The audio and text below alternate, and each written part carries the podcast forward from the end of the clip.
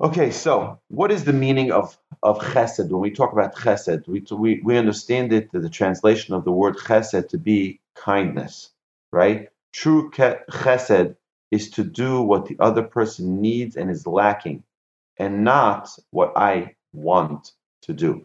So let me give you an example. The Torah says that a person, this is in, in uh, Deuteronomy 15:8, talks about how to treat a poor person. It says, give him Deimach soro. Give him asher solo, right? Give him his lackings that he is lacking. So if you think about that for a second, what does that mean? Give him the lackings that he is lacking. What is a person lacking? So every single person on planet Earth is lacking something. Okay? Remember this? Every single person is lacking something.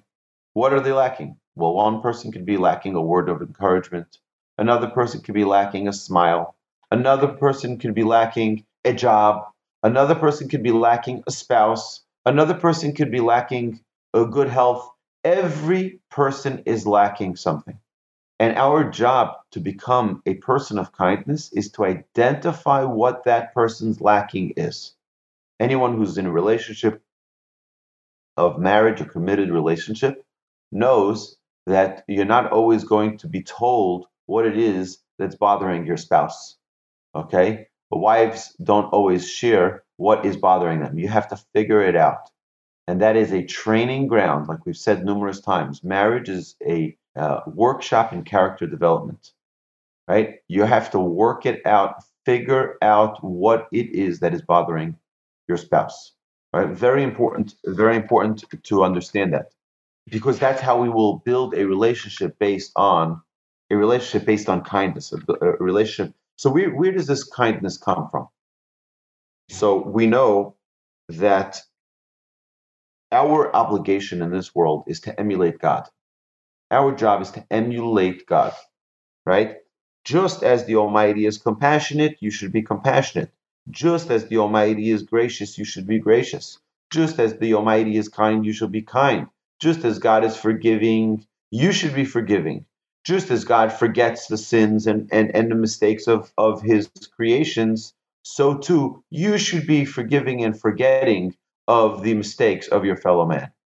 Okay? And this is the charge of humanity. This is what our obligation is to be as godly as possible, to be as elevated and as uplifted as possible. Be like God. Similarly, you should emulate the attributes of God, just as He is He clothes the naked, so should you. Just as He visits the sick, so should you. And just as He consoles the bereaved, so should you.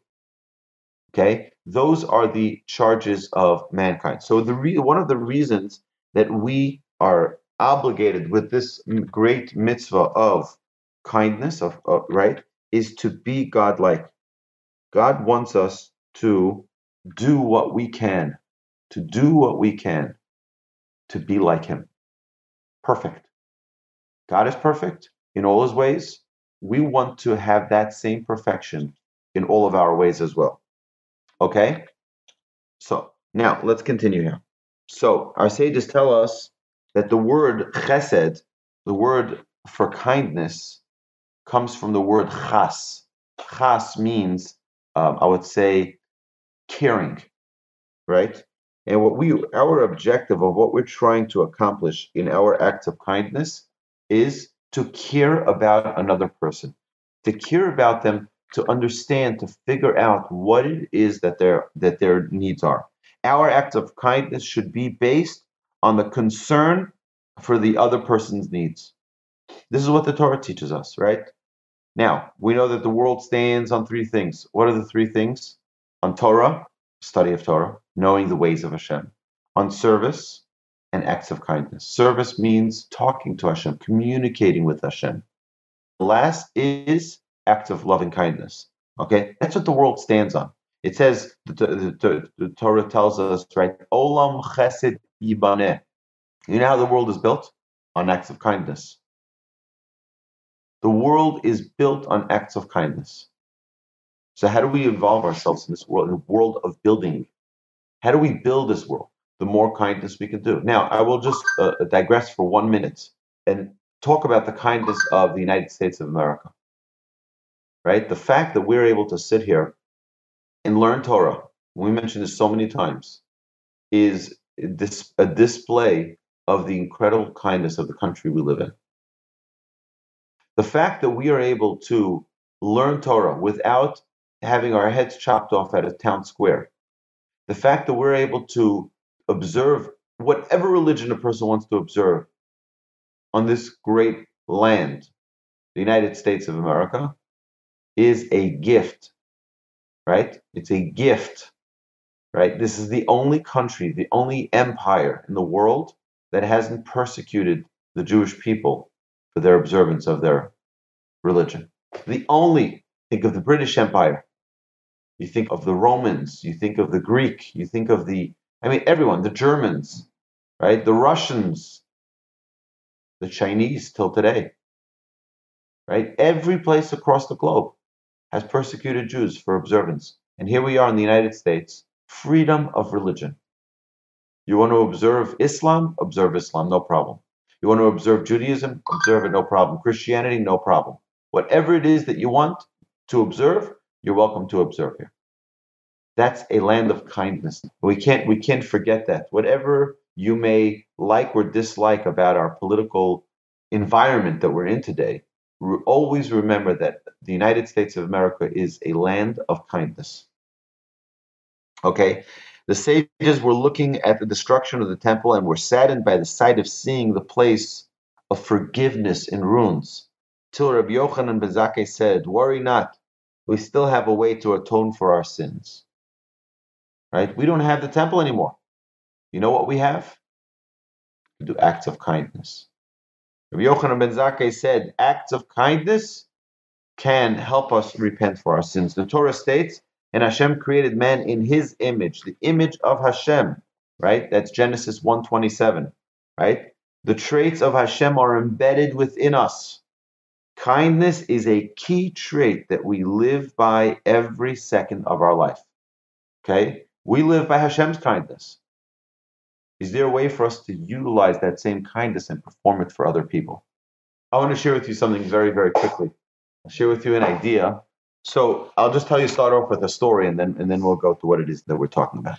So the great Rabbi Meir Shapiro, the Meir Shapiro was the the Rosh Yeshiva, the head of the Lublin Yeshiva, and uh, that that amazing yeshiva, uh, that amazing rabbi, got the, the concept of the Daf Yomi, the folio a day of Talmud study, he got it started in the 19 teens, right? He, he, he stood up by the Aguda convention and he announced that he was going to start this thing called the Daf Yomi, where they learn one folio a day. A really great man, unbelievable foresight. And so, okay, so he was asked by the Jewish community to represent them to represent the Jewish community in the Polish parliament. So he didn't know what to do. So he asked one of the great Chortkover Rebbe, one of the great Rebbes of that generation, he asked him, should he accept this position to uh, represent the Jewish people in the parliament? So the Rebbe wrote back to him as follows. He says, listen, I got your letter. And, you know, the rule is that a person needs to know his responsibilities in this world by looking at his talents. And look at your talent. You have an unbelievable yeshiva. You have so many wonderful students. You have such a great following, right? Obviously, that's what God wants you to do. So that's side number one. You should stay with your yeshiva and not get distracted with this parliamentary uh, uh, responsibility representing the community. Then he says, on the other hand, you can help the Jewish community. You can probably save lives, right? Which is also a very, very valuable thing. So he says, don't pursue it. But if they ask you again, if they pursue you again, then take the take it and do it. Okay? Because Hashem is sending it to you for a reason. So we know King Solomon writes in Proverbs, he says, Hashem It says, honor Hashem with what he granted you. If Hashem gave you a son, circumcise him. Right? If he gave you a house, put a mezuzah and erect the gate on, uh, on the roof. If he gave you a yard, build a sukkah. If he gave you a sheep, sanctify the firstborn and give the first shearing to the Kohen. Right? If he gave you an animal, observe the laws of not plowing an ox and donkey together, and the laws of kilayim. If he gave you gold and silver, give a tenth to tzedakah, right? Whatever Hashem gives you, honor him with it. And the Talmud goes into great lengths to give all of these different examples of how you should honor Hashem with the goodness that he bestowed upon you. God gave you goodness, honor him with it. So say to say an amazing thing. You have to hear this. It says in the Ten Commandments, it says, Lotisa Shem Hashem Lashav. Do not carry God's name in vain. We know what, what does that mean? That means don't say God's name in vain. Right? Don't say God's name in vain. Right? We shouldn't carry God's name in vain. So the Netziv, one of the great commentaries, says an unbelievable idea. He says, you know what it means to carry Hashem's name in vain? He says the name of Hashem means the talent that God gave you. When it refers, when it says the name of Hashem, it's referring to the talents that God gave you. He says, don't use the talents that God gave you in vain. mean, what does that mean? That means don't waste the gift that God gave you. God gave you gifts, utilize them. He gave you talents, He gave you abilities, He gave you skills. Use them. Every person is gifted with unbelievable talents. Every person needs to know that that is a gift that God gave you because He wants you to use it. He wants you to use it to connect him yourself he wants you to use it to connect others. He wants you to use it to inspire others, right? And we have to know that that's the charge of our lives is to use the gift, the talents that God gave us, right? And what does the verse continue? Because Hashem won't forgive him for doing so. If you were granted a talent, use it for the service of Hashem. Right? It says there's a story that's told of a, a, shoe a shoemaker, right? What is the shoemaker happy about? Hashem gave me a talent. I was able to make special shoes for someone to walk his daughter to the chuppah. Ah, right now I'm fulfilling. Hashem gave me a, a talent. Use it for a mitzvah. Use it for a good thing. Okay? It really is a special. If a person is a good chef, a good cook, use it to celebrate Shabbos. Use the talents you were given. You were given talents utilize them. Okay, that is uh, just a small idea. And the Gemara goes on in Tractate Shabbat 118. It talks about many of the different sages talking about the special mitzvahs they observed, their passion. They were able to express their passion, their love through a specific mitzvah by performing that mitzvah with perfection. And they said that their reward they're going to get in the world to come is because they observed that mitzvah so perfectly right? One mitzvah, just one mitzvah. Okay, and so the mitzvah, the most fundamental mitzvah that we have is the mitzvah of kindness. To be kind to other people, to think about what other people need, what other people are lacking, what other people are are craving for. Someone is craving a good word, right? How many times do we pass a janitor in the in the hallway of an office building could we just say one word like, have a good day? Thank you so much. It's so clean, it's so beautiful. Is there something that we can do that can elevate this person's day? Make it special. Okay? The Torah states, and Hashem created man in his image. God gave us the image of Hashem, right? Not just in the form. But Hashem gave us the image of Hashem in the character that we can be godlike. Okay? Now, kindness is not always necessarily what we do. It's many times how we do it. Right? It's not what we do. You know, giving giving money to the poor, it's an example we gave before. Giving money to the poor, there are ways in which you can perform that mitzvah. How do you perform that mitzvah? Giving people charity. Can you give it with a smile?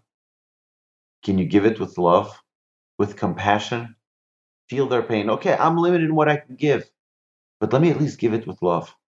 Let me give it with joy. Right? Is there compassion that I can show for this person that he can feel I really love him. It says Luben Shinai Michalav, that more than the the gift of giving the milk for a poor person to drink is the white teeth that you show them while you're giving them the drink. The smile. The smile is worth so much more to them than the physical or, or, or monetary gift that you're giving them. The love, the compassion. Showing a poor, poor, poor person the white teeth is more than giving him a glass of milk. Finding someone a job is much greater than giving them $20 for dinner. It's much easier. You just, you know what? Here's $20. Stop bothering me.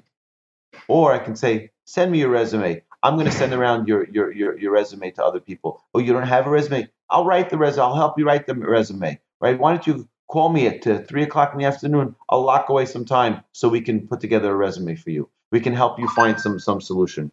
Finding someone a job is greater than giving him $20 for dinner. One of the foundations of a healthy, successful, happy marriage is kindness.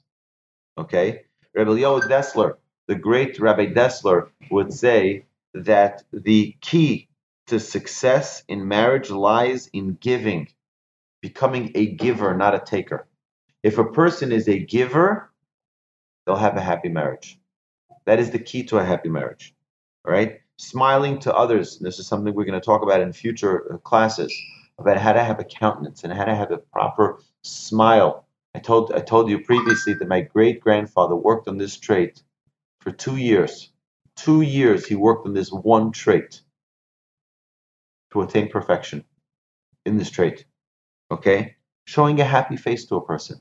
If you walk around with a gloomy, sad, you know, I'm so sad face, what's that going to have for other people? They'll feel sad. They'll feel, they'll, they're not going to feel an energy of excitement, of happiness.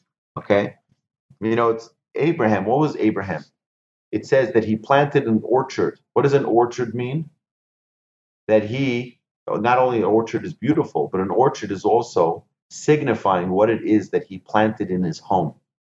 He planted in his home the opportunity for Aleph, Shin, Lamed. Ashel is three letters Aleph, Shin, and Lamed. Achila, which is giving someone something to eat. Shtia, which gives him something to drink.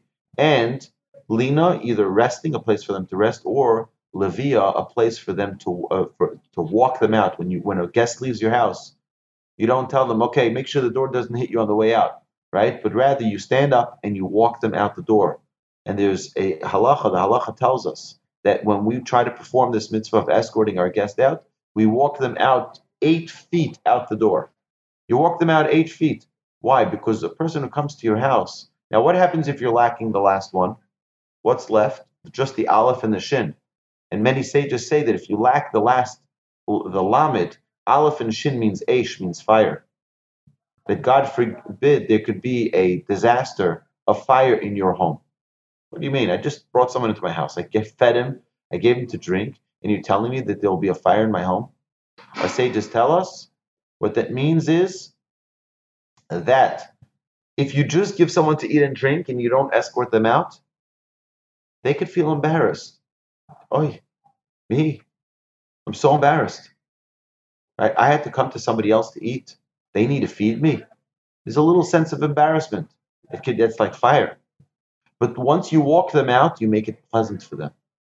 They know now, wow, I, they enjoyed my company so much that they want to, even these eight feet, they want to extend my visit with them because they love me so much, because they enjoyed my presence in their home. So it's not for me that, right? It's for them. They enjoyed that I came. That's the way we want to make it special for a guest who comes into our home.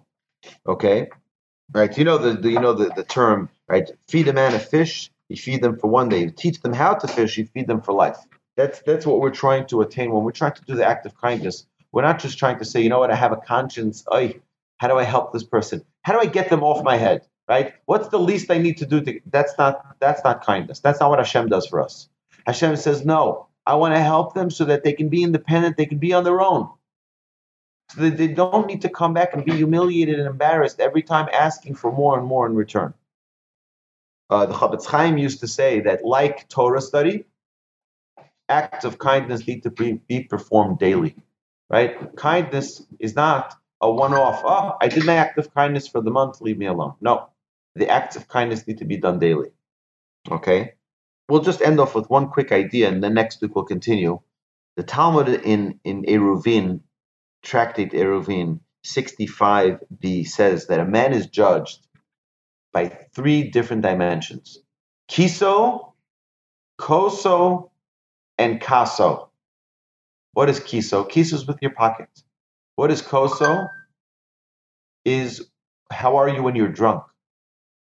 And then kaso is how is the person when they're angry? You want to know what a person is? See them when they're angry. When they're angry, do they break the wall? Do they throw chairs? Do they smash plates? Right? Or do they contain themselves? When they are drunk, do they say terrible things to people? Or are they kind and loving to people? You can see a lot about a person, about the essence of a person when they're drunk. And then the last is when they're kind. See how a person does an act of kindness, and you'll know everything you need to know about them. Were you begging them for them to do act of kindness, or did they jump because oh they didn't even, you didn't even to say anything? They ran to go help you. Tell about the person from their act of kindness. Talmud says these three things. It's a very interesting thing that these three words all rhyme. Kiso, koso, kaso. But what's the root of these? Right? The root of these, like a chair, kise is the same word, same root. What are these things? These are all things that need to be contained. A chair, what does a chair do? It holds you. So it's a kise. What's a kiss? A kiss is a pocket, right? How is someone with their giving? How is someone with their pocket? Are they giving of their pocket or are they holding it? The same thing is with their coast. their cup has a limited boundary, right? It contains what's in it. Do you contain what's in yourself when you're drunk? And then the last is anger. Anger needs to be contained. Anger needs to be, right, like in a cup, like in a pocket, and like in a chair. It contains what's in it. And that's what we need to be. We need to become a person who is able to contain ourselves, who is able to properly hold things together when things are are are changing right? When we do an act of kindness we're changing because we're giving of ourselves to another person. We have a certain something and we're able to give that to another person. You have a talent.